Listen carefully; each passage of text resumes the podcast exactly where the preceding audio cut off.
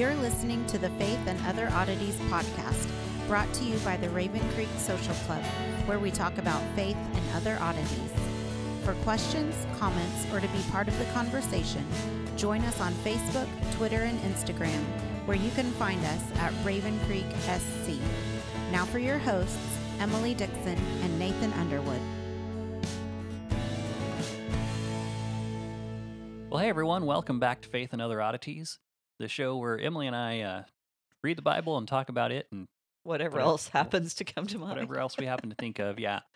So uh, last time you were here, last time we were here, we were talking about Psalm 89 and we talked about how it covered God's rule in the heavens Mhm. and how the, we're moving on to the part where it talks about God's rule in earth and how that uh, indicates that Jesus is the ruler of both things because he is divine and human. Absolutely. Is and- that is that a good summary? yeah, that's pretty good. I mean, I think the only thing I would add is, um, you know, this all begins with the Davidic rule, where we get to see him foreshadowing what Jesus will do. So, you know, throughout the Bible, we kind of get the these little cycles of foreshadowing that allow us to see, okay, if a human can go this far and a human can accomplish this much, how much more can happen whenever God is embodied in a man and you know takes his place as the Messiah, as the king. And so the Davidic rule really becomes the model and the foundation for what Jesus is going to accomplish with his life, death, and resurrection. And so this has really been a lot of fun for me because, like I said, we get to it, it covers everything. We've talked about the prophets, we've talked about Revelation, we've talked about Genesis, we talked about Jesus and the genealogy. I mean, we've hit all these different little high points, and you really can see why the Bible has to be an inspired book because it does fit together this way. And the arguments against the Bible, and this is just a freebie, the arguments against the Bible can only be sustained if you're willing to take a scripture out of context to look at one little sliver at a time. When you put it all together, it really is greater than the sum of its parts. So, and I love what you can see when you begin to pull all these things in tension. So we had ended up, we'd finished up with verses five through eight, and we talked about how those really laid the foundation. God is the Lord over all the universe, the divine council, that spiritual realm, and as such, he has the right to rule on the earth. And David's earthly reign can only be sponsored by God, and it's an extension of God's rule in heaven onto the earth. And they really do serve as the basis for the earthly rule. And when we get start to move into verse 19 through 9 through 14, sorry, 9 through 14, now we're going to see some things about the earthly rule and how God's rule in heaven is expressed through David to this earth. So, verse 9 You rule the raging of the sea. When the waves rise, you still them. 10 You crush Rahab like a carcass. You scatter your enemies with your mighty arm. So, both Rahab and the sea. Okay, so Uh-huh. anyone who's been listening to us for a while knows that the sea often is uh, a chaos symbol, right? Mhm. So, but I, I have a question here. Is this any kind of thing like when we? T- oh my goodness! Now they sound happy. Um, sorry, the children are. this is part of being with us. There's Yeah. always kids. There's kids around. Yeah. So, um, when Jesus from the disciples, like the story of Jesus calming the Mhm. storm, Mhm. is that one of those things that when that happened, that the disciples were supposed to go, "Oh, This is God. This is God. We thought that was we we thought that was just a figure of speech." But yeah, no, I mean, it re- really, that was a symbolic act revealing exactly who he was. Why? Because only God can calm the chaos. Only God can overcome the chaos. Right. And so, yeah, absolutely. And uh, everything you have, every time you have Jesus dealing with the sea, you're supposed to have all of this information from the Old Testament in the background of your mind running through it. I mean, God can part the sea, he can walk on the sea. Why? Because ultimately chaos like everything else serves him. So you know, and what, what's funny to me uh, is the you you did the the parting of the sea, the walking on the sea, calming the sea. Well, I guess Jesus didn't actually part waters, but you know, those were the things. And what when you said that, the what I thought of was uh, when he tells the disciples to cast their nets on the other side. hmm That was the one to me. I'm like, okay, so yeah, even even commands the things that are that live, in, the, chaos. Uh, yeah. A- And you would have you would have gotten that message loud and clear. So when people say, "Oh, well, Jesus never claimed to be God," you know what? Let's let's put aside all the times that he did actually claim to be God. Let's look at the things he did that demonstrated he was God. Right. You know, we can. Well, I mean, I mean, you know, the the walking on the water thing. That's a great one there. And I wish I could remember the guy's name who was on Naked Bible who did the. Um, they were doing the genres of the Bible, and he did the Bible, Mm. the, the Gospels as humor, Uh huh. and was talking about this incident with the disciples, and they see Jesus walking on the water, and they say, "Oh, this must be a ghost," and everyone's supposed to make fun of them at that point because in ancient times, ghosts can't cross water. hmm And so you've got two things going on there. One is you've got disciples who, you know, the uh, a reader should be going, these guys are so How stupid so, are they? so ill educated. they don't even know that ghosts don't cross water. right. Number one. And number two, you're supposed to go, oh, since ghosts don't cross water, then what's this guy doing walking on it? hmm hmm Um, so you're he's saying that he's obviously not a ghost, not a shade, not a spirit. It's Mhm. he's something greater than that. Exactly. He was he was a god because only gods had the ability to cross water like that. Yeah. I mean, and seeing that happen would be miraculous enough. But if you have that background, it it opens the story up, and you're like, oh, this is what's happening here, Exactly. And and that's why the disciples were so marveled at it too. this is why they could give their lives for him. Mhm. Uh, it, it wasn't just that they said, "Oh, you know what? I think he's made some pretty good arguments, and he actually just might be who he claims he is." No, they believed because they had seen and experienced this with him, and you know that that's a huge difference, and and it can explain why it wasn't just the disciples; it was so many others who joined with them. These are just the guys we got the names of.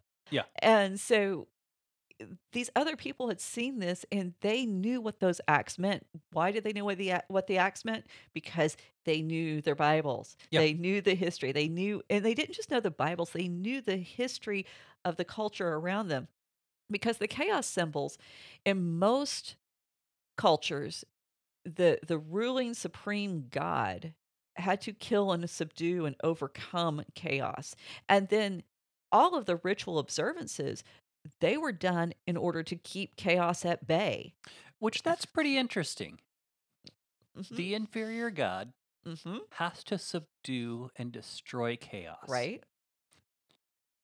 And but you have God walking up on the chaos, working with the chaos, commanding the chaos and accomplishing To do his bidding. accomplishing everything in spite of the chaos.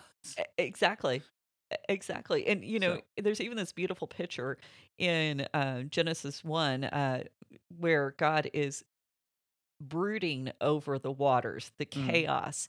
You know, the, the earth has become tohu vabohu, uh, the the void and, and empty, and God is brooding over the face of the deep and the the waters. And so, it and that is that idea of a mother bird on her nest. That out of this chaos, He's going to bring forth this great creation. Mhm. And so it's not something to be feared. And there's this great line in uh, Leviathan, uh, I'm sorry, in Job, where the girls are leading Leviathan, another great chaos symbol, on a leash. I love that. Yeah, that's one of my favorites. Is can you can, can you put the Leviathan on a leash to be bet, led by little girls? Well, and that's what makes even um, the parting of the Red Sea so great. Not only does God like split the waters and divide the chaos so that, that the nation of Israel could come across, Pharaoh, whose main job, his sole job pretty much in all of Egypt, was to make sure that chaos did not rise up from the deep and overwhelm Egypt as a country and therefore take over and destroy the world mm-hmm. he is literally destroyed by the one thing he's supposed to be able to counter. He's supposed to be able to keep at bay. And so it, it really is a demonstration. Pharaoh's not a god. The God of Israel is the God. Right. And so it, it's it- it's a great image for somebody who knows what's being said. And so when um when we have this here, we're not talking about the sea as in the salty waters that cover most of the earth are evil. W- what they represent was something to be feared. Mm. And so, and if you've ever been out on the water in a big storm, you know what fear is. I mean, there's that's just not Yeah, nah, I generally stay off the water. I burn easy. well, I haven't been on the oceans in a big storm, but I have been on some pretty rough rivers in a tiny boat, and it can get terrifying.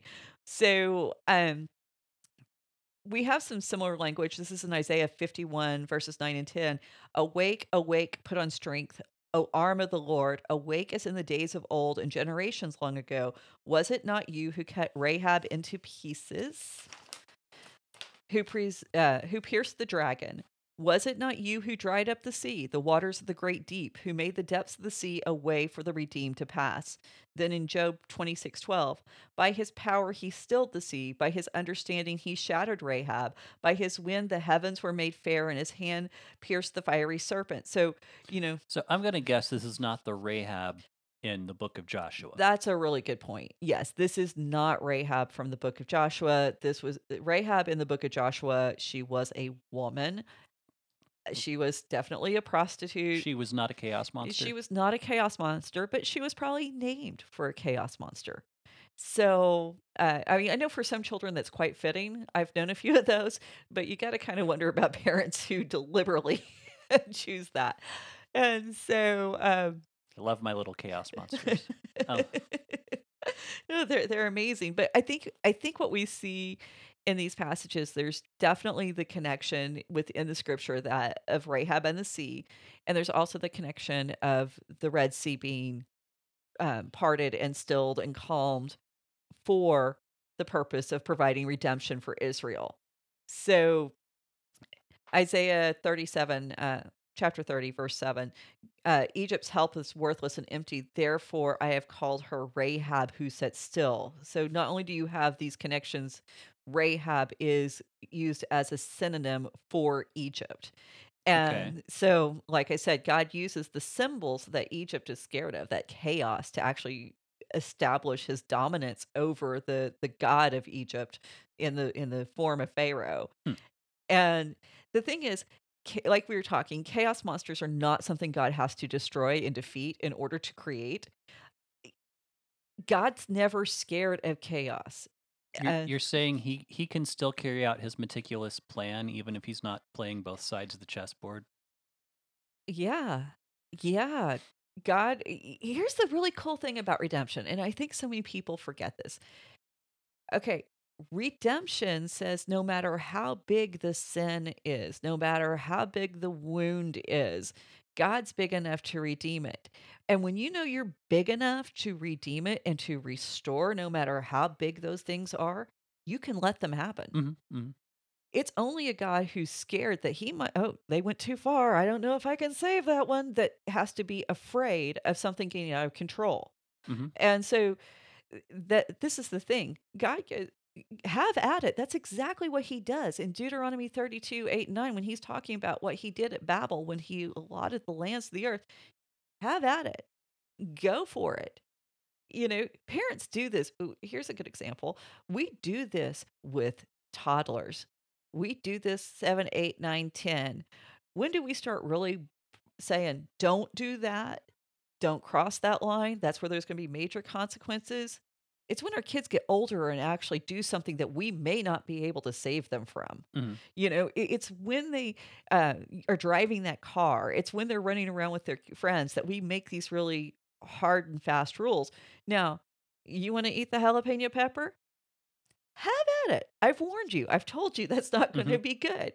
And so, why do we do that? Because we know it's not, we can mitigate any damage it might inflict on our child. Right.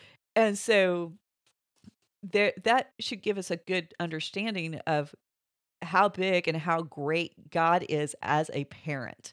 So, um, you know, but it, it all comes back to all of creation, including chaos, Mhm. was created by God.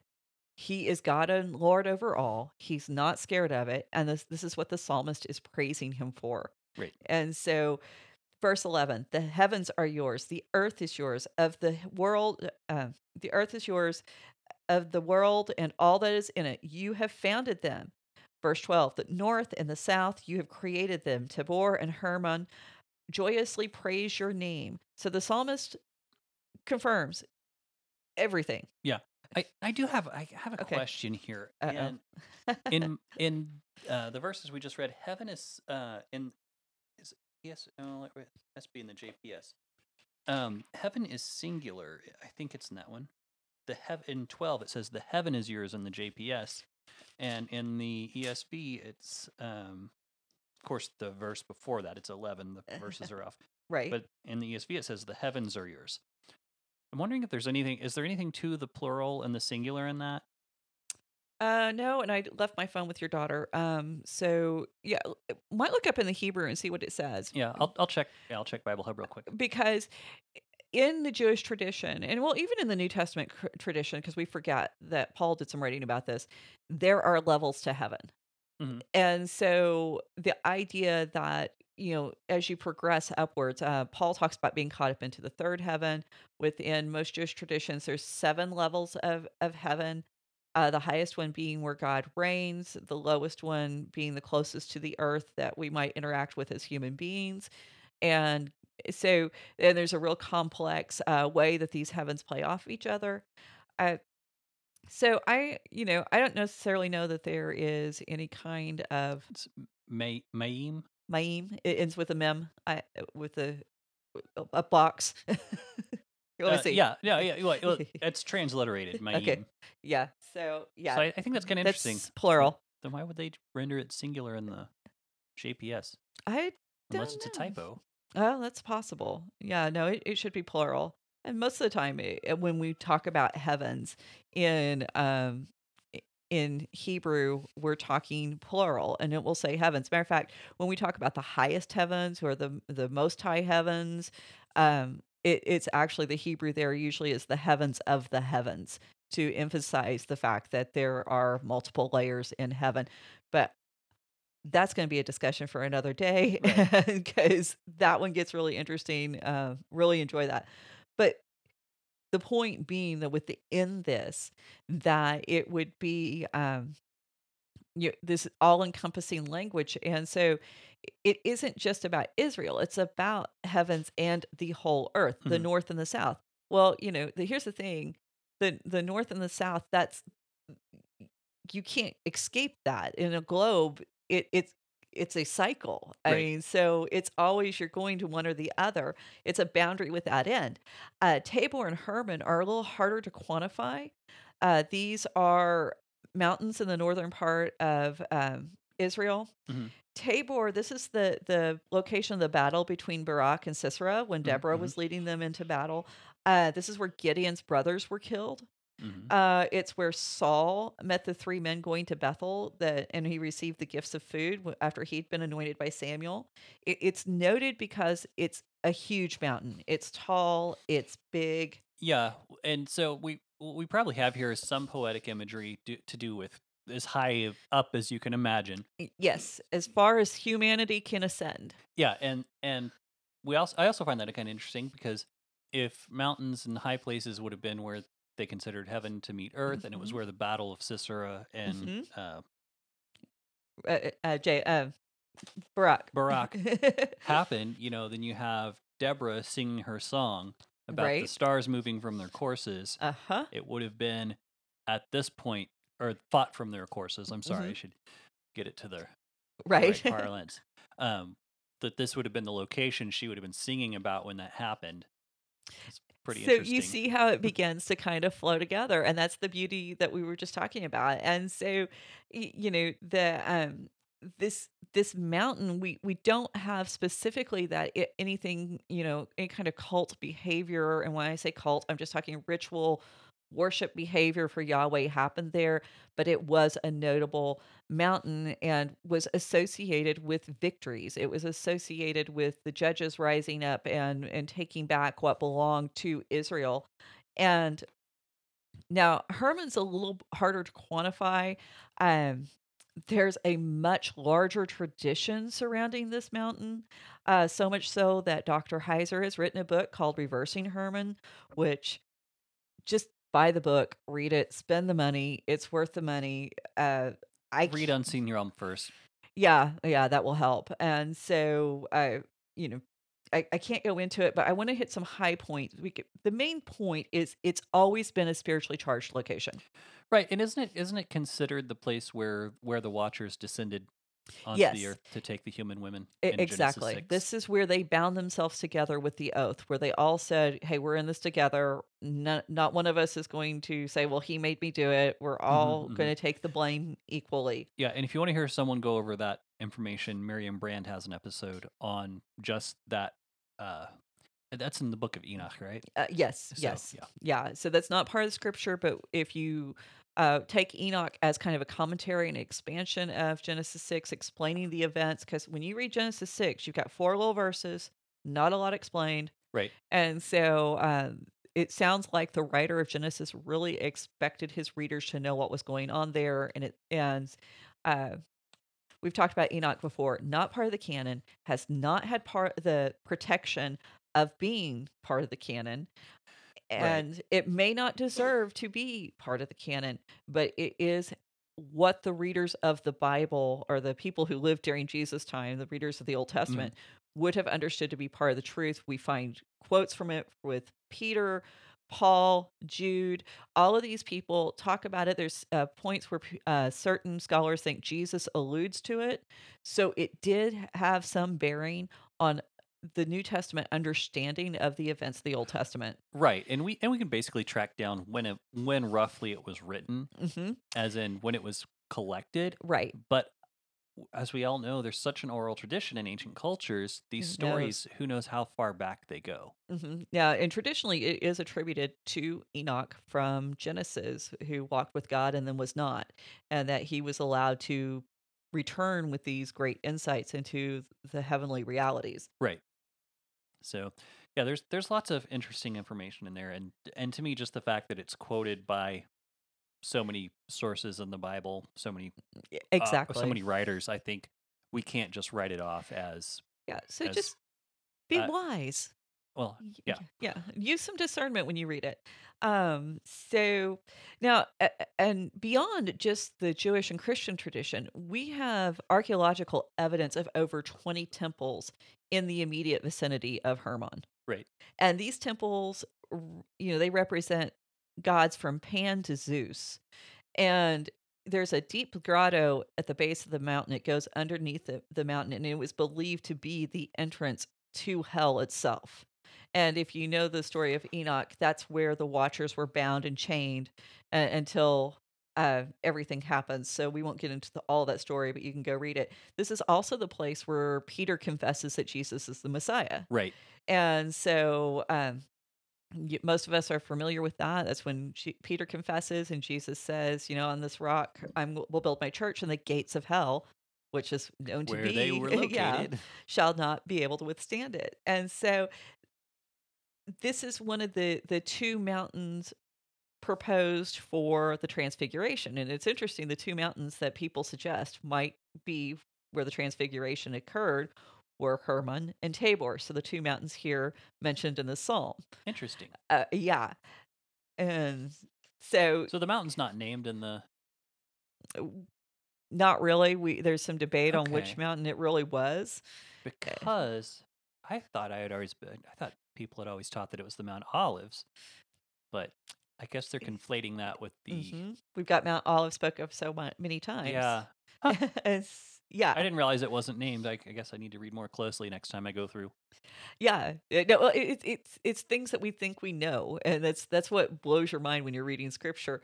And so you've got this really, you know, like I said, spiritually charged. I think is the right way to describe this mountain, and not like not just for Jews and Christians, for everyone. There Sure. was something about this place, and I mean, there's a part of me that would like to go visit, and it's like to see this place that has had so much significance Mhm. and uh, I think at one point when we're not doing a book study, we may just have to look at Hermon and not rehearse Dr. Heiser's material, but actually look at it in the Bible and and see where all it's mentioned and Sure. where it comes into play. I think that'd be a fun study.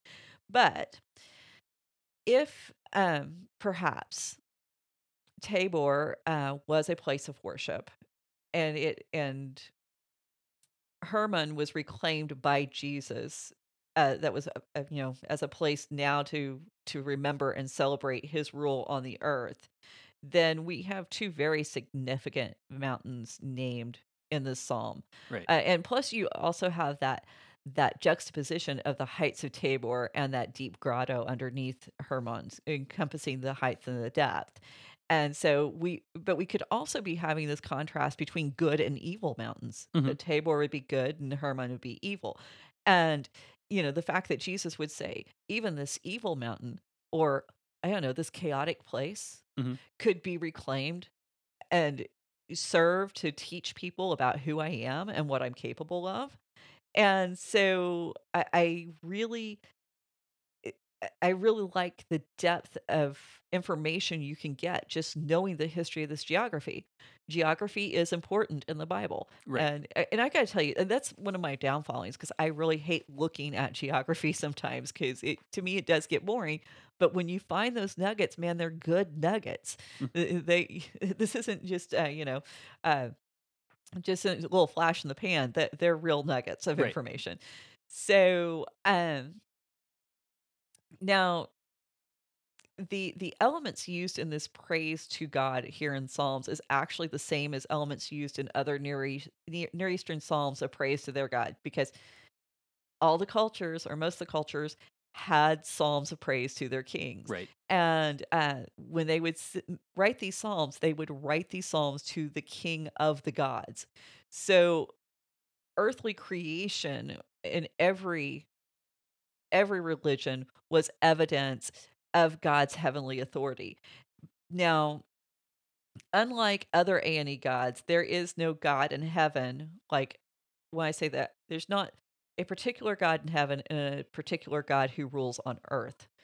God rules both heaven and Mhm. earth. Yeah. So that's a huge distinction too. And I think we forget about that. That, oh, yeah, okay, sometimes Zeus did come down and interact with humanity. Usually it was to rape women, go figure. Uh, when you get back to Genesis 6, it makes perfect sense that this is Zeus's legacy. Right. Uh, but most of the time, Zeus reigned from the heavens, and other d- gods took care of things here on earth. Mhm. And this is the same of uh, the religions that predated Greek mythology. But you know, Greek mythology is just a really good example because people are usually familiar with that. Sure. And so the, when the psalmist says, you know, God's heaven, you know, reigns over heaven and earth, he's actually emphasizing God's total authority. And this isn't just pretty flowery language. And it's an appropriate backdrop for a holy heavenly God who becomes wholly human on earth. And that he would have this duality of heaven and earth Mhm. from the very beginning. Yeah. There was never any kind of distinction there. So um, verse 13 You have a mighty arm, strong as your hand, high as your right hand. Righteousness and justice are the foundation of your throne. Steadfast love, again, that second Samuel reference, and faithfulness go before you. So God is uh, mighty. He he's the word here is Gabor. He can accomplish his attention. So if you know the word Gabor, it goes back to Genesis 6, Gibborim. We have God is greater, being shown greater than even the Gibborim of Genesis 6 Mhm. and his throne is founded excuse me on the attributes expected to be manifest in the throne of david righteousness justice steadfast love faithfulness. God's attributes have worldwide implications and that's uh, according to beth tanner who uh, i'm going to be quoting some more from her. She's in the uh, new international uh, bible commentary that i've got. Yeah. uh, she does some great work. But the these attributes as found both in god and david are going to impact the whole world, is basically what boils down to. Verse 15 Blessed are the people who know the feastal shout, who walk, O Lord, in the light of your face, who exalt in your name all day and in righteousness are, uh, are exalted. So the, the sages connect feastal shout with Rosh Hashanah. which makes sense as Rosh Hashanah is connected with the coronation of the kings, which we again talked about in a previous episode. In verse 18, God is specifically celebrated as the king. So blessed are the people who experience God's reign in their life. So it, there's a there's a fitting paraphrase for the, that verse. If you know enough to celebrate God's king, then you probably actually acknowledge him as your king. Right. So, uh, verse 17 For you are the glory of their strength. By your favor, your horn is exalted. So, we should remember these words Your horn is exalted, because these are the words that set everything in motion. David's reign began with the prophecy of Hannah back in 1 Samuel 2. And so, her words from Samuel, uh, 1 Samuel 2:10, he will give strength to his king the, and exalt the horn of his anointed. Hannah's prophecy of David and the Messiah. Mhm. So, you know, I know it's been a long time since we were in First Samuel, and that we've almost forgotten Hannah was the one who kicked all this off. But if you don't have Hannah, you don't have David, and the fact that David is now quote or the psalmist is now quoting Hannah's prophecy, we're seeing that they see this as a continuation of what happened there. Right. So, verse 18 For our shields belong to the Lord, our King, the Holy One of Israel. The kings of Israel uh, uh, are often referred to as the shield of Israel because the king's job is to defend Israel. So, they they embody that. And um, the king, belo- the kings of Israel are yeah, they belong to the God of Israel, and that's that's the main point. Now, Tanner sees a unification of three themes in these first ni- first 19 verses of the psalm. We have the Exodus, which was uh, alluded to. We have the land, the actual geography, the the earth and dirt of Israel, and we have kingship. And so God has proven that he rules over all the other gods of the earth because he's had victory over the Egyptian gods of the Exodus in Mhm. in the Exodus. Uh, we have the uh, God's rule confirmed in the conquest of Canaan. And then we have God manifest in the anointing of David. And so we're going to pick up these themes in David's response in um, 2 Samuel 7 uh, when we get there, because David's going to mention God's supremacy over the other gods. That's Mhm. going to be in verse 22. Uh, he's going to talk about the deliverance from from the Egyptian gods. That's going to be in verse 23. We're going to talk about the establishment of the nation of of Israel, that that geography, the boundaries being set. That's going to be in verse 24. And David's going to be established as king in verse 25. So David's following the same pattern we're seeing within the psalm. Mhm. And so throughout the Bible, though, these themes are united and they're affirming and they're reaffirming that the spiritual realities of God as supreme, reigning first in heavens and again on the earth in the person of the king. And I know I've been saying that a lot, but this is what the psalm is trying to to drive home. So um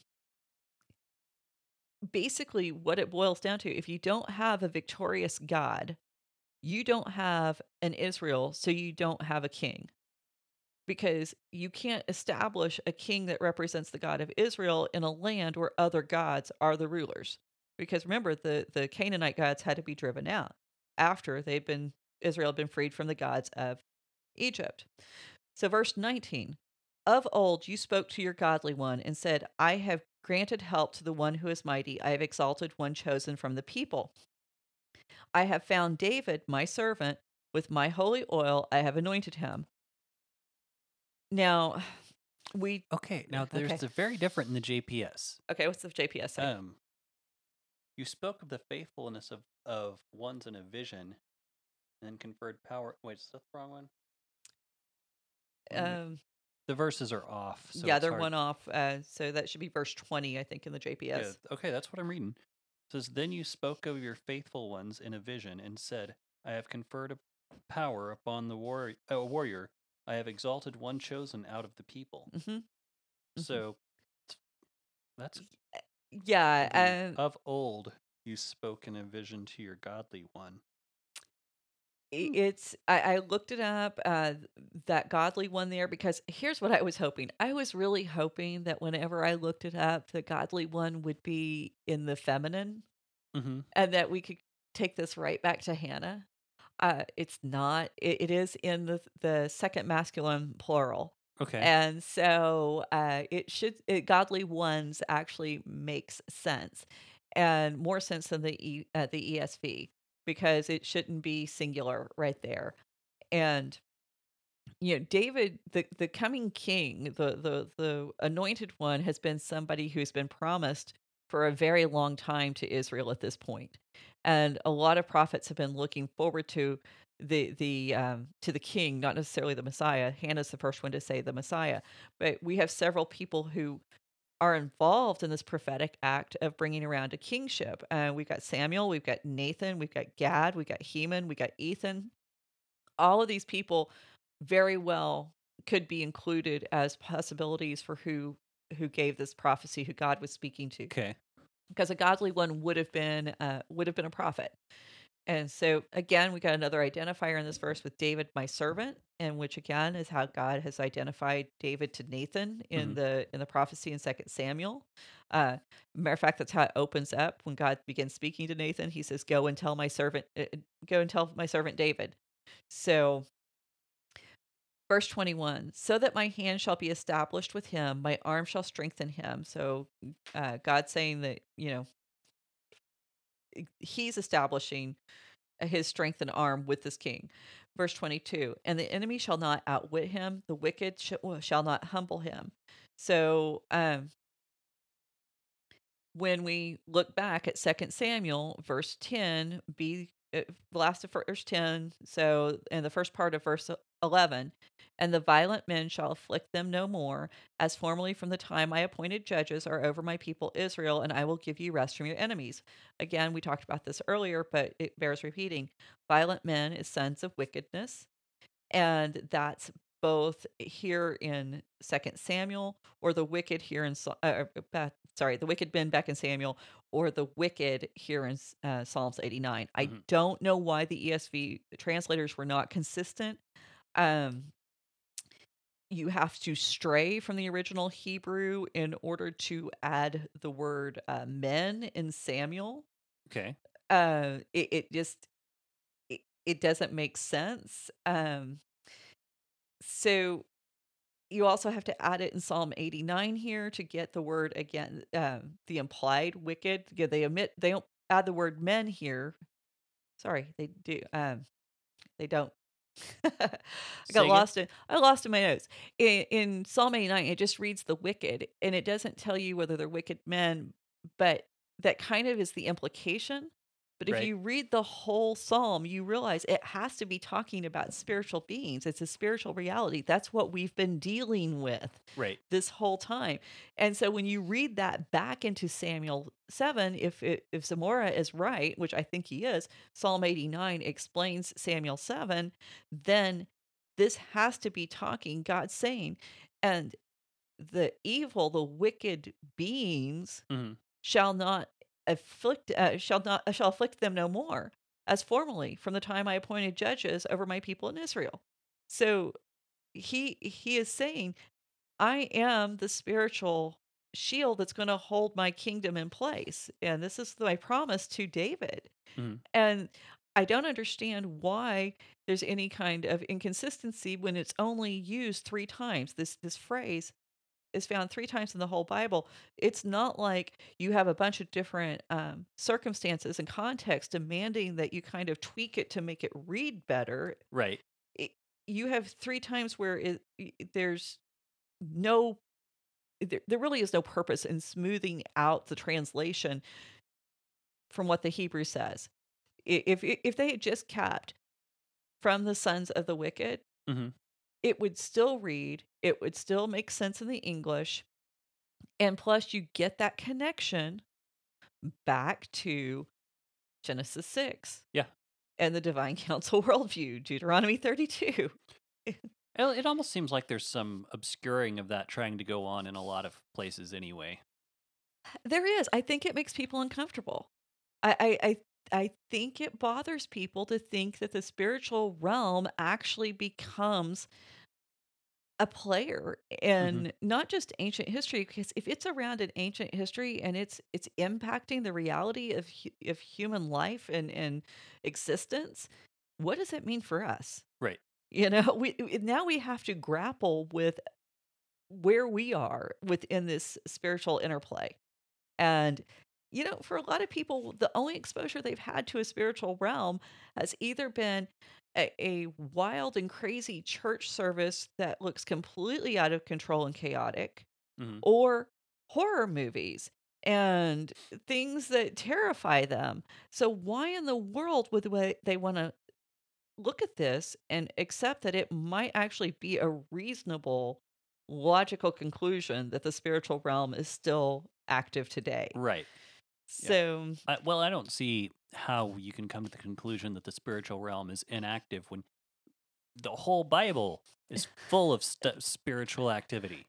But you know, we just we stop with where we're comfortable, and I'm perfectly comfortable with Jesus being God. I'm perfectly comfortable with Him working miracles. These make me feel all warm and squishy. We get to sing pretty happy songs at Christmas, not really not realizing what a tragedy it is that we are in such a state as humanity that holy God has to come down off His throne to fix us. hmm And instead of mourning that as how horrible that that this should even take place, we we go, "Oh, look, this is sweet." No, it's not sweet. It, it's an act of war. Yeah. Silent So, night, holy night, Yeah, little drummer boy. make it cute. Make it cute. And so, um, yeah, and we we get comfortable with that, and then we we want to say it's all done.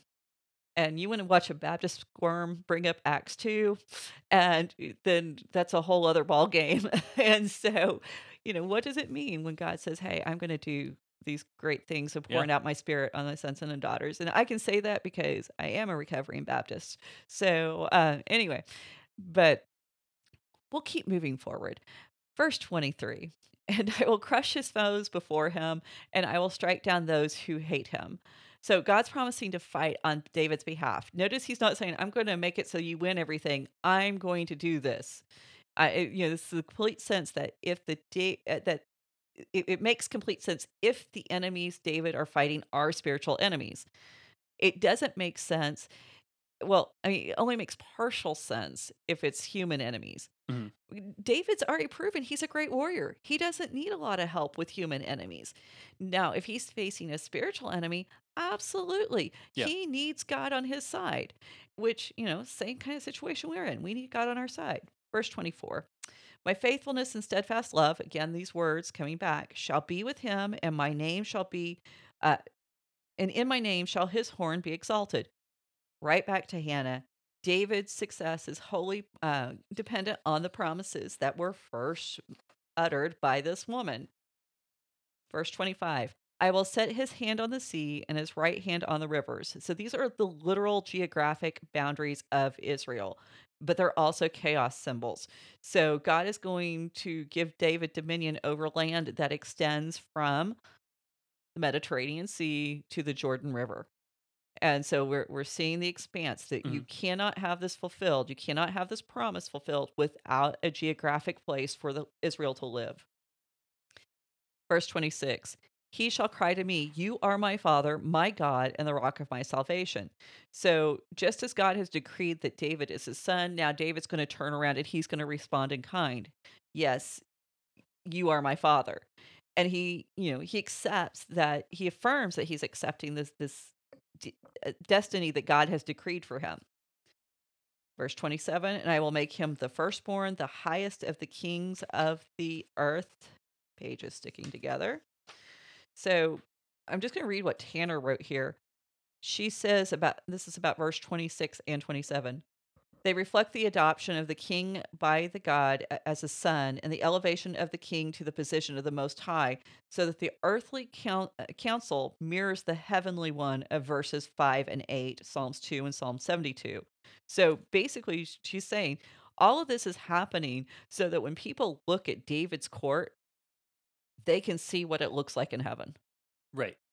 And that's huge to have this like depicted in front of your eyes and to know that every time you stepped into the royal courts and, and saw your king, this is a representation of what God is doing in the heavenly realm. So David's rule is more than politics. It, it is a reflection of a heavenly reality. And, you know, it's a lesser and it's a flawed image, but it still reveals a whole lot. And, you know, the divine council is going to be populated by those adopted into the divine family Mhm. and those God has claimed and, you know, those that God has claimed, but also those who respond the way that David responds to God. Mhm. And so, yes, God has said he's uh, um, David is a son, and then David, like I said, he responds in kind.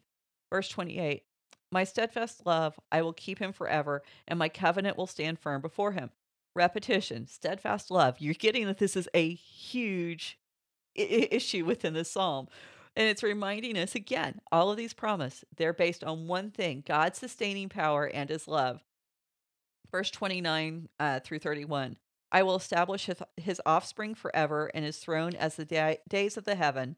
If his children forsake my law and do not walk according to my rules, if they violate my statutes and do not keep my commandments, then I will punish them, uh, punish their transgression with the rod and the iniquity of the and their iniquity with stripes. So I mean that's almost verbatim what we read in First Samuel and Second Samuel seven. Um, God's going to limit his discipline against David's earthly children. Verse 33 But I will not remove from him my steadfast love or be false to my promises. Again, verbatim, you know, God's not going to remove his love like from David like he did from Saul. I will not violate my co- uh, covenant or alter the word that went forth from my lips. Once for all, I have sworn by my holiness, I will not lie to David. His offspring shall endure forever, his throne as long as the sun before me, like the moon, it shall be established forever, a faithful witness in the sky. So Tanner notes that this covenant extends far beyond any other biblical covenant. Typically, God reserves the right uh, to to withdraw from His promise and withdraw from this person if the person fails to uphold their end of it. Most of the covenant language is an if then. If you do this, then I agree to do that. But if you do that, then I'm going to do this.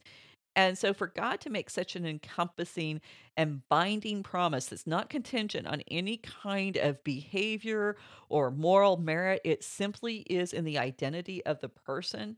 Uh, it, it again symbolizes the fact that David's rule holds so much more significant than a king who has power in the land. Mhm. There is a spiritual um, significance. So J. Clinton McCann says this um, the Davidic dy- dynasty is an enduring structure of God's cosmic rule. And I, I only found that quote in Tanner's stuff, and I wish I could uh, could have found the the um, original source because I would love to hear more of what he had to say. Um, unfortunately, I couldn't find it online, and I didn't have time for the book to come in to look it up. So the Davidic rule does not exist or persist because humanity got it right. Right. And you know, it, it really is about God's decree. Well, I mean, there's there's very little in the Bible about things going on because humanity got it right. Right? I mean, if we've said it before, and it's worth. I mean, it's worth repeating. I guess that the whole story of the Bible is we mess things up, mm. and God redeems. Yeah, and and it's through the structure of the kingdom that God reveals his methodology in which we can can participate in what he's doing. And so when we look at the kingdom concept, that totally changes at least in my mind how we view our participation within the kingdom of God. Mhm. And when you see David's rule, what does it look like to be a part of a kingdom where you have a king who is a nobody, a king Mhm. who God chose and raised up because it made him happy? How does this change your identity when you're when that's the kind of king you serve? But now this is a king who is the son of God Mhm. and has all of the uh, authority of the son of God it, you can play with this mind experiment, this little thought experiment uh, experiment for well, I've been doing it for weeks now. Mhm. Uh, so um, you know, but it goes back to it's not established by works. It's not merited or gained through effort. And the point of that, which I love the way Heiser puts it in regards to salvation, what cannot be gained through uh, Moral perfection. cannot be lost through moral imperfection. Mhm. It's the same thing. And this is why Brueggemann can say this is the taproot of the messia- messianic theology. This is where we get that ideal of what the evangelical faith looks like. It is the promise that's laid out. Are you going to engage? Are you going to Mhm, mhm. become a part of this? And, you know, we know historically David's kingdom, it, it's not going to last on the earth. Right. We, we, we get that. Uh, the fulfillment can only be found in in Jesus.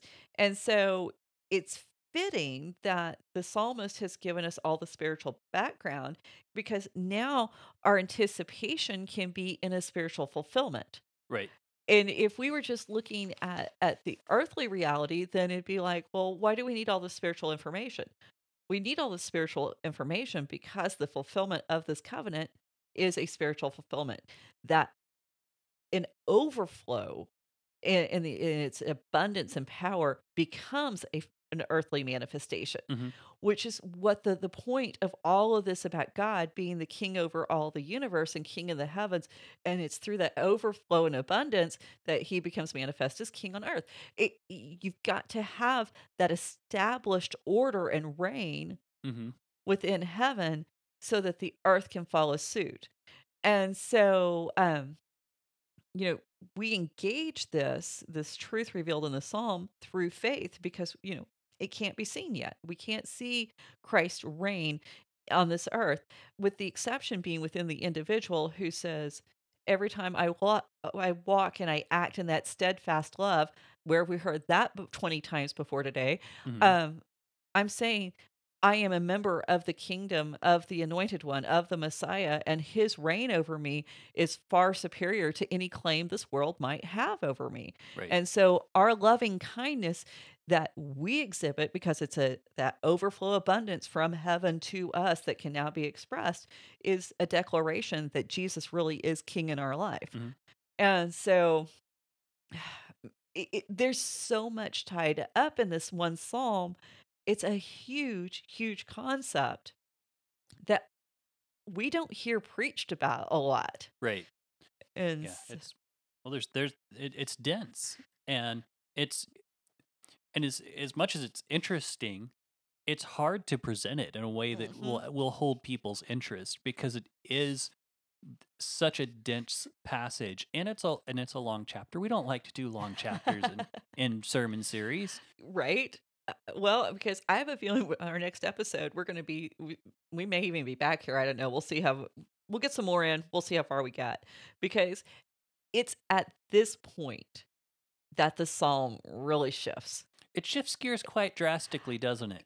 Just boom in your face. You go from all of this high praise, and here's all these promises, irrevocable promises that God is going to keep no Mhm. matter what. Yeah, and then he specifically says, "I'm not changing my mind on this." Yeah, I'm not going to lie to David, which Yeah. I thought that was an interesting line. I'm not going to lie to David. And then in verse 38 it picks up, but now you've cast off uh, you have cast off and rejected. You are full of wrath against your anointed. You have renounced your covenant with your servant. You have defiled his crown in the dust. You've breached all his walls and laid his strongholds in ruins. All the way through verse 45, which I'm not going to uh, we're just going to read bits and pieces from here on out we see how the promises of David or to David have been undone. And 18 times the psalm the psalmist accuses God, you did this. You allowed this to happen. You're the one making this happen. I mean, the accusation is so scathing. You know, God has humiliated his anointed. So, verse 46 How long, O Lord, will you hide yourself forever? How long will your wrath burn like fire? So, not only has God seemed to break break his promise, he's even hiding from from David or the psalmist. He he's not allowing himself to be seen. And the psalmist is lamenting that God's presence is gone. But I think this is really interesting, and this might have some impact if we ever get onto a study about hell, uh, which we're not doing today. But the psalmist is equating God's silence with God's wrath and burning fire. God's absence and not being there to the psalmist, that's what he's he's equating with these things we Hmm. usually equate with hell. So I'll let somebody smarter than me work with that for the time being. Verse 47 Remember how short my time is, for what vanity you have created all children of men. What can man what man can live and never see death? Who can deliver his soul from the power of Sheol? So the the psalmist is driving home the urgency of his need to hear from God. Death is inescapable uh you know in the fact that death is inescapable and that we do have these short lives we need to hear from god right now the need is immediate and if you aren't going to hear from god then everything that we are is just it's in vain that we have no real purpose our purpose is found in the king who rules over heaven and whose reign is manifest on the earth. And so surely god created us for more than vanity's sake but if so we need to know because we need to hear from him. And, um, you know, after all of the truths that have been spoken up to this point within the psalm, you can you can't even wrap your your mind around the idea that we might just be some vanity of God. We we seem too important in the structure and function of his kingdom according to what the psalmist had just said. And now we're hearing the exact opposite. And so the psalmist reminds God of the promises he made.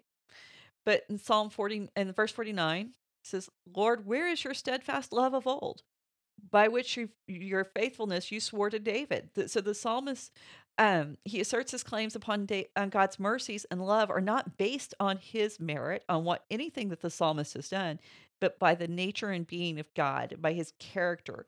And he he is saying, I can make this appeal because you made the promise. That's the basis of me saying these things. Verse 50 Remember, O Lord, how your servant is are mocked, how I bear in my heart the insults of many nations.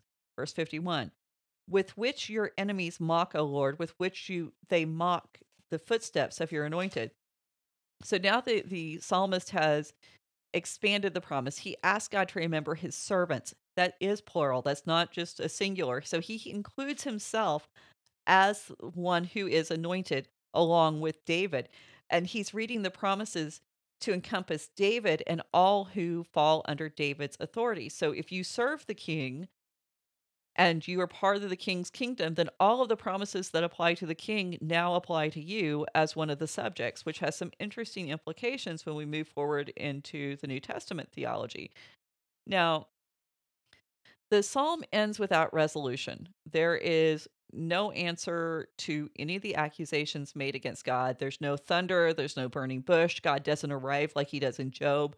There is just this gut wrenching questions left hanging in the air.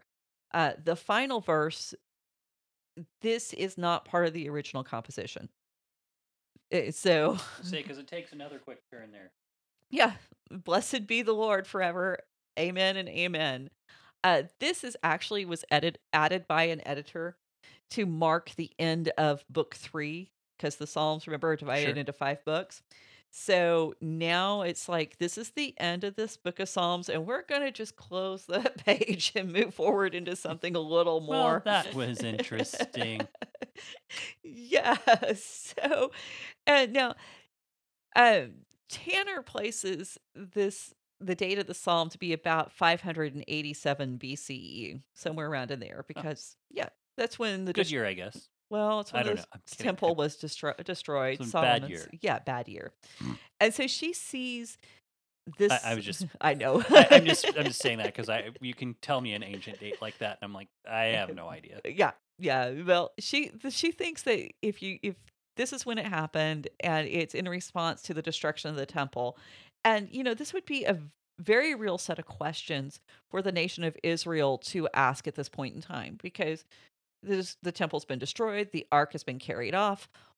What in the world's going on? Where is God's presence? God's presence not with us because the ark's not there, as we just had seen, uh, demonstrated by the story of Uzzah. Sure. And so that's that is one possibility, and I don't want to neglect that it is a possibility. But whether or not that's the correct date and the psalmist is speaking of something that is currently happening in the lives of Israel or it's looking forward uh, to what's happening um, the point is everything the psalmist is talking about is will become a reality and this isn't this isn't an exercise in abstractions. This isn't just theological musings. This this is a response to real life, real world situations. And the psalmist is speaking to the reality of his age. So um if if we believe that Jesus is the Messiah who's going to restore the messianic throne or the Davidic throne, hmm and we're sitting here waiting for this to be manifest on the earth, this part of the psalm actually can speak quite well and quite deeply to us because there is that sense of urgency that life is short. I need to hear from you now. hmm hmm And I don't know anyone who passes the age of 30 who doesn't have that awareness of how short it is and how death it's looming. It's getting closer. Right. I mean, I'm a grandma now. That's crazy. And I'm like, you know, in all reality, you know, I'm somewhere around eh, getting close if I haven't already passed that halfway mark of my life. And how much time do I have left to do all the things that I want to do? hmm And so, you know, we we can we can recount the promises and we can talk about the realities and and the truth of who God is and how he's manifest on this earth. But when we get really honest, few of us really experience resolution in this lifetime. We're left really like that psalmist is left with a bunch of unanswered questions. hmm And it's really only the bravest and the most honest among us who are willing to go to God and go, why? Right. Why did you let this happen? How long are you going to let this happen? And you need to remember me, not because of who I am or how great and faithful I've I've been or what great works I've done. I need you to remember me because you are so great and faithful and you do great works. You were the one who calms the chaos by the the nature and essence of your very being.